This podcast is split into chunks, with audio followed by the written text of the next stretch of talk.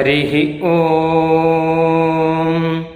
वषट्ते विष्णवास आकृणोमि तन्मे जुषस्व शिपिविष्ट हव्यम् वर्धन्तु त्वा सुष्ठुतयो गिरो मे यूयं पात स्वस्तिभिः सदा नः हरिः ॐ பாஷிகாரர் ஸ்ரீபாஷ்யத்தை ஆரம்பிக்கும் போது முதல் சூத்திரத்துக்கு அர்த்தம் சொல்லும் போது சுவாத்தியாக அத்தியத்தவியான்ற வாக்கியத்துக்கு அத்தியனம்ன்றது என்ன அப்படின்றது ஒரு அழகான ஒரு லட்சணம் தயாரிக்கிறார்.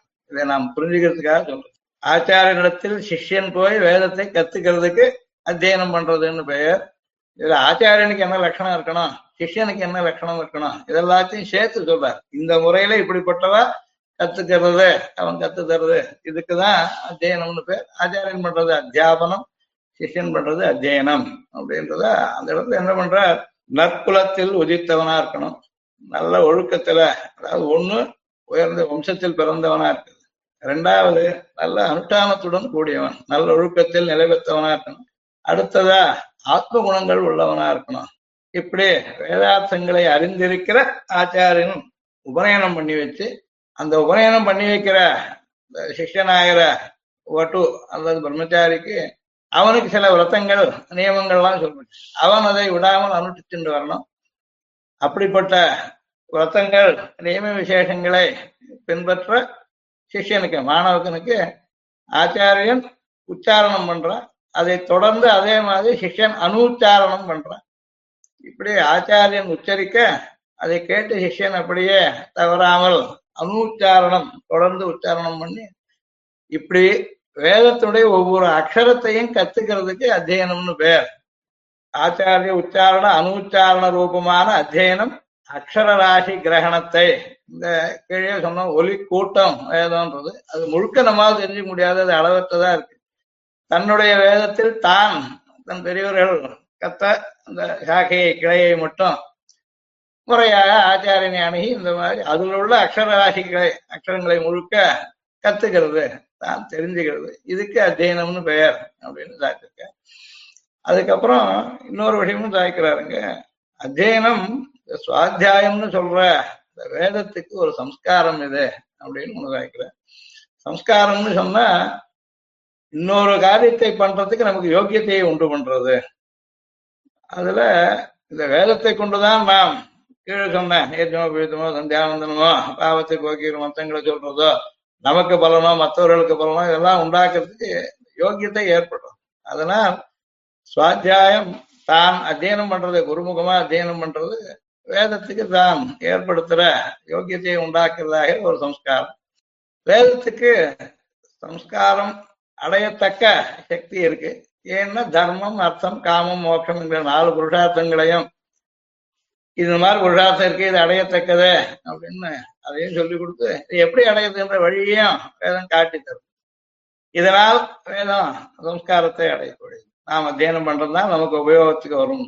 அல்லது ஜபம் முதலியதால் சுரூபத்தாலும் உபகாரம் உண்டு. ஒருத்தாள் சொல்ற விஷயத்தை தெரிஞ்சுக்கல அப்படின்னா கூட அதை தவறாமல் அக்கர பிழை இல்லாமல் சொரப்பிழை இல்லாமல் சரியா சொல்லிட்டு வந்தாலே சுரூபத்தினாலேயே ஜபம் முதலியதால் பிரமேஜம் சொல்றது முதலியதால் இந்த எல்லாம் மேன்மை அடையத்துக்கு காரணமா இருக்கிறதுனாலையும் சுவாத்தியாயத்தை அத்தியனம் செய்யத்தக்கது இருக்க இந்த விரதம் அப்படின்றதுதான் இப்ப நாம இந்த நிகழ்ச்சி ஆரம்பிக்கிறது.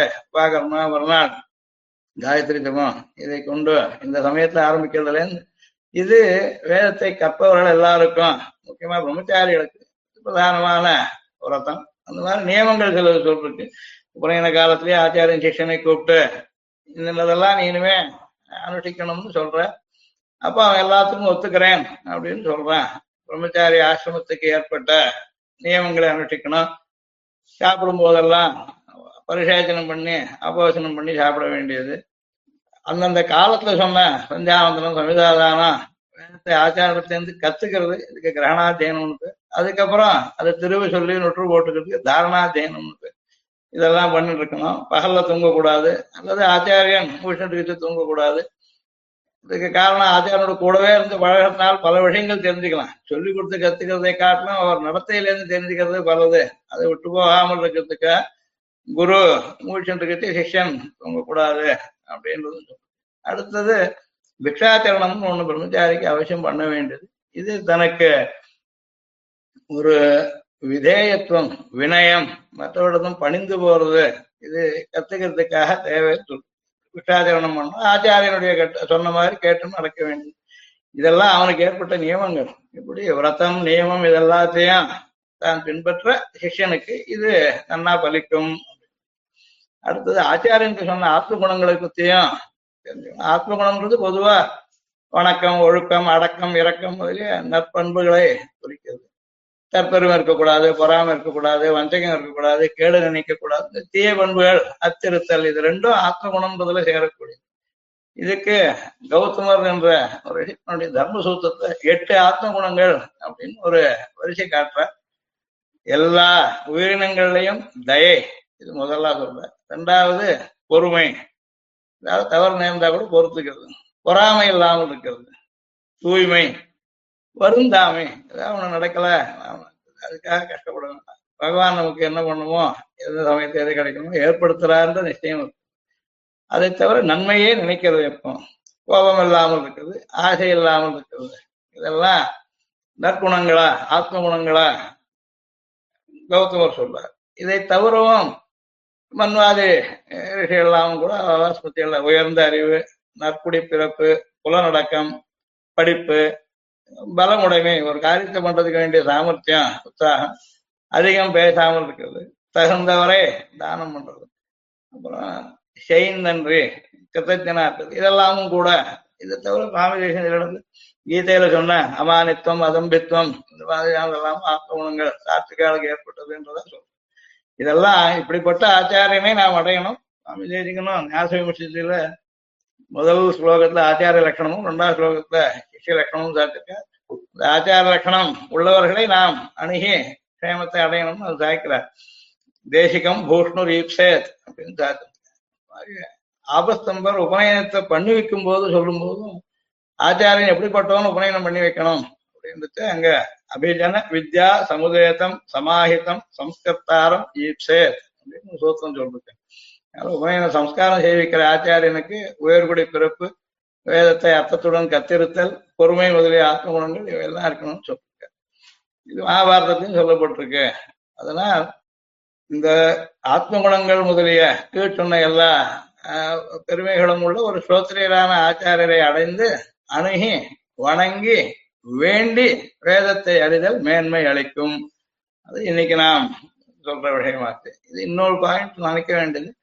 வேற எந்த கல்வியும் உயிர் வாழும் வரை அன்றாடம் விடாமல் பயன்படுத்த தேவையில்லாததால் வேதத்தை கற்பதின் பெருமை அறியலாகும்.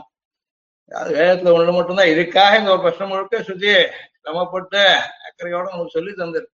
இது நித்தியப்படி உபயோகத்தை உபயோகிக்கக்கூடியது. உபயோகத்தினால் கேமத்தை கொடுக்கக்கூடியது.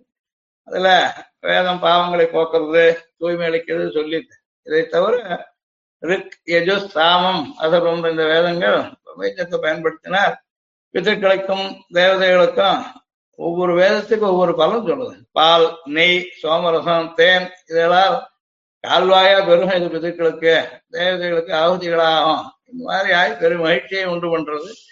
வேதத்திலேயே சில பாகங்கள்ல பிராமண முதலிடம் இதிகாசம் புராணம் கல்பம் காதைகள் நாராசம் இப்படி எல்லாம் இருக்கு. இந்த பகுதிகள்லாமும் வரும். வேதத்தை நாம மீன் சொல்லும்போது மேதஸ் என்ற ரசத்தால உண்டாத திருப்தி ஏற்படுறது. இதான் சுத்தி சொல்றது. ஆக நாம் எல்லாரும் தகுந்த ஆச்சாரியர்கள் மூலமாக வேதத்தை கற்று ஒவ்வொரு நாளும் அதை நித்தினை மித்திக கர்மாக்களில் பயன்படுத்தி வகுத்த கடமையை செய்து கிருத்தகிருத்தியர்கள் ஆவோம். ஹரிஹி ஓம். பிரம்ம தன்னோ மாகாசீத். ஓம். शान्तिः शान्तिः शान्तिः ஹரிஹ ஓம் நாங்கள் வேதத்தை ஓதுகிறோம் வேதம் எங்களை கைவிடாமல் காப்பாற்றட்டும் ஸ்ரீமதே ராமானுஜாய நமः